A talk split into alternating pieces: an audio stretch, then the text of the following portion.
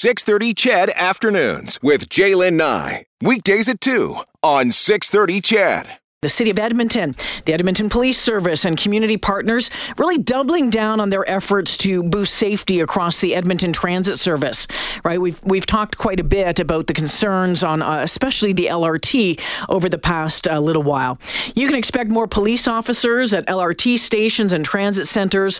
Um, the police and peace officer presence is going to be increased right across the network. The city also going to bring on more peace officers and transit staff, uh, more opioid opioid response teams are also being added along uh, with giving more naloxone training to transit employees. Now, Angela Kemp is the Edmonton Police Inspector in charge of the EPS Crime Suppression and Investigation Branch. Inspector Kemp, welcome to the show. Oh, thank you so much. It's so glad to be here. So, tell us a little bit about this division, the Crime Suppression and Investigation Division. I'd never heard of it, um, but I've been doing some reading on it and really interesting work. What do you do in there? So, actually, our crime suppression investigation division actually was born of our Vision 2020 uh, reorganization. So, what occurred is that when um, Chief McKee- McPhee came in 2019, we did a huge reorg. And essentially, we put all our proactive teams. So, my branch, the crime suppression branch, has 15 proactive teams. Six are covert, plainclothes surveillance teams, which really focus on covert investigations, investigations that require a covert presence in order to help the community really deal with some issues that maybe can't be done in a uniform mm-hmm. capacity. And then the other half of my branch worked on proactive uniform um, engagement. So we have our crime suppression branch, which I have three teams that we have in our city, 18 crime suppression zones. So those are evidence based identified areas within Edmonton that are have been shown historically to show that there's crime, higher crime or higher so, social disorder issues within the city. And much like our neighborhood B programs, the areas are a bit larger, mm-hmm. but we can really focus on the issues within that community. On top of that, we have our community engagement team, which is within events that throughout the city all the time with our various communities, our community leagues, and you'll see them at pretty much every um, big event that Edmonton has. And then we have our crime disruption area, which is our go-to unit for any force multiplication events that we need. So they work on our protests, they work on any big crime management um, uh, initiative that we're doing. Much like our the playoffs, they'll be assisting yeah. with that. They just they help out with the LRT issues that we're having. They we have so many the teams that we have work together so well to work on the crime management issues that we have in Edmonton. It's really great to see. You've been busy. This this is a this is a busy busy branch, isn't it? You know, we we are busy. And you know what? It's rewarding to be busy because we're actually trying to create positive impact and positive change in the in Edmonton. So we're really trying to help the communities. Inspector Kemp, let's talk about uh, you know trying to create some of that positive change. And uh, you were there along with city officials yesterday in the announcement about you know some increased uh, security at, um, at on LRT. I'm curious to know. Um, I know the unit uh, it identifies, investigates, you know, these public spaces, and and I'm curious to know what your work showed about the LRT and, and, and that system and what, what's happening recently. For sure. So we all can recognize that we have significant challenges within our transit spaces. But those challenges are also seen in other areas because the same population of challenges that we're seeing also spill out of the LRT system. Mm-hmm. So when we talk about the challenges that we're facing within the LRT system, we always hear that they're very complex. But I'm not quite sure people understand what we mean by when we say they're complex issues. It's that the communities within the complex issues that we're talking about, they're relatively referred to as the vulnerable population mm-hmm. or the vulnerable community. So within that, we pretty much have two distinct groups. We have the ones who are truly vulnerable, the addictions, the mental health issues, the ones that fall through the cracks. But then we also have the ones that are in that system, in that space, but they prey upon the vulnerable. Mm. They're committing like predatory violence against the vulnerable. And sometimes it's difficult to differentiate between the two.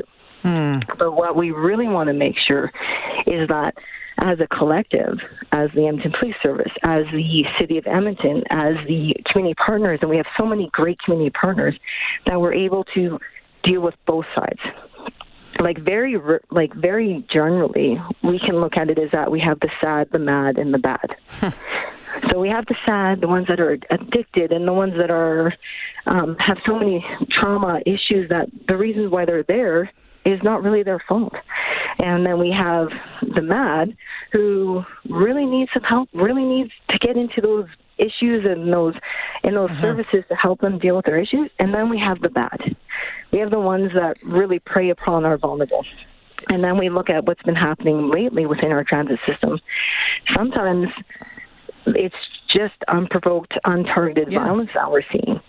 And those are the ones that really need to be taken into account and then looked at as a correctional issue and get them into the system to have their consequence for their behavior. Inspector Kemp, do you believe that um, this the, the, concerns that have been raised uh, about what is happening on uh, the transit system on LRT recently is it as bad as it as it as it sounds. I mean, there's been some pretty horrific incidents recently, and obviously that shines a spotlight.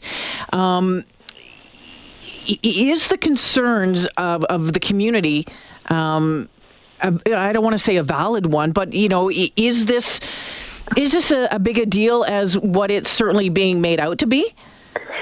Well, there's two things when we answer that question. So we have the legitimate safety issues that are happening within transit, and then we have the perception of safety issues.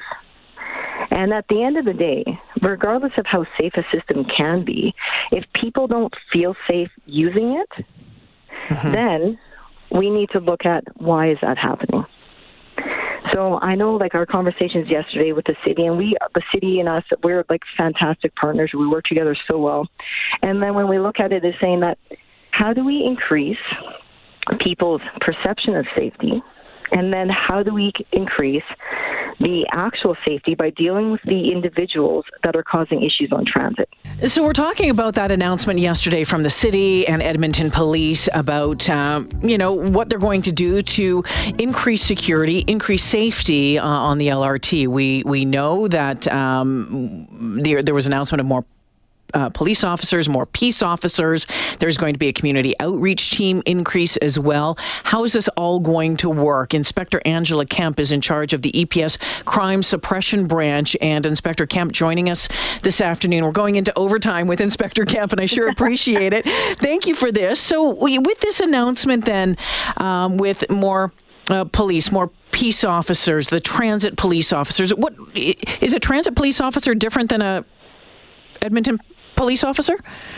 So yes, they are. So they're considered peace officers. Okay. So what the main difference is between police and peace officers is, is essentially um, police officers can investigate and arrest with um, reasonable and probable grounds, where the peace officers they can enforce provincial and, by, and municipal bylaw regulations, but they can also arrest for fines committing. Mm. So really, our peace officers, their 100% ability to um, create safe spaces. It's just looking at what they need to augment with our police and how we augment with the peace officers to really get a fulsome safety plan for Edmonton. So how, how, how much of an impact do you think that this is going to have on the system and, and that, that safety issue and the uh, perceived notion of, of safety?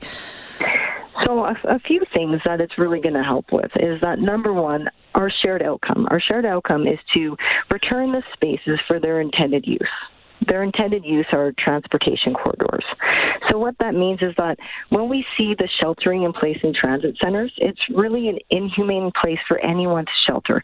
We don't want our vulnerable community members sheltering in the transit stations. We don't want them sleeping on hard cement floors in cold areas. That's not an appropriate place where we want people to stabilize and be able to move into housing. Mm.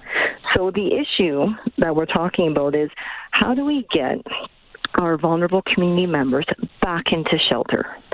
So where they're not looking at these spaces mm-hmm. as an appropriate place, which they're not, and it's not so much.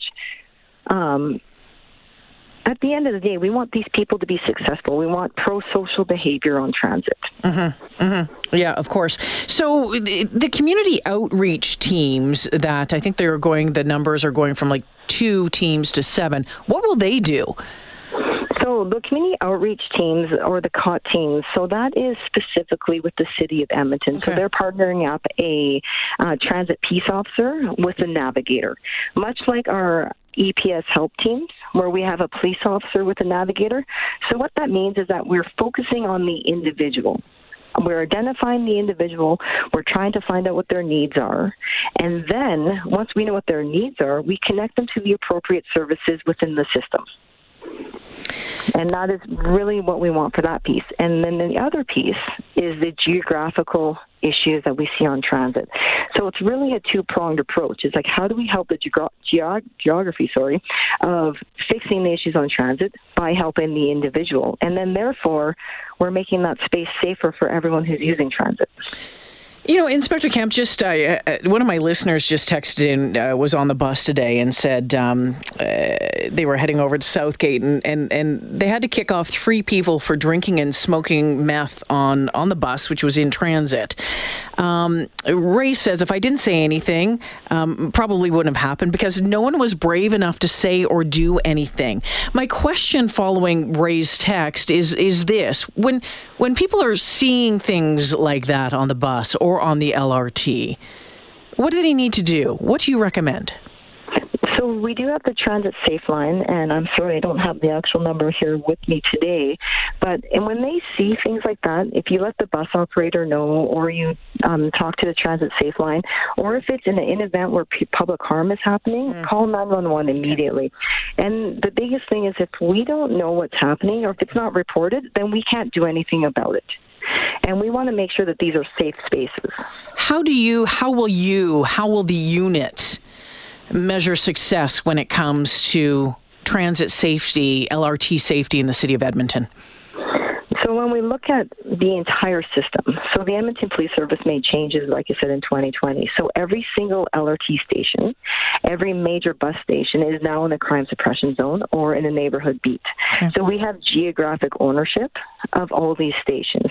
And what's been occurring is that we've been ramping up all our proactive engagement, all our time, and that we're increasing that time spent on transit.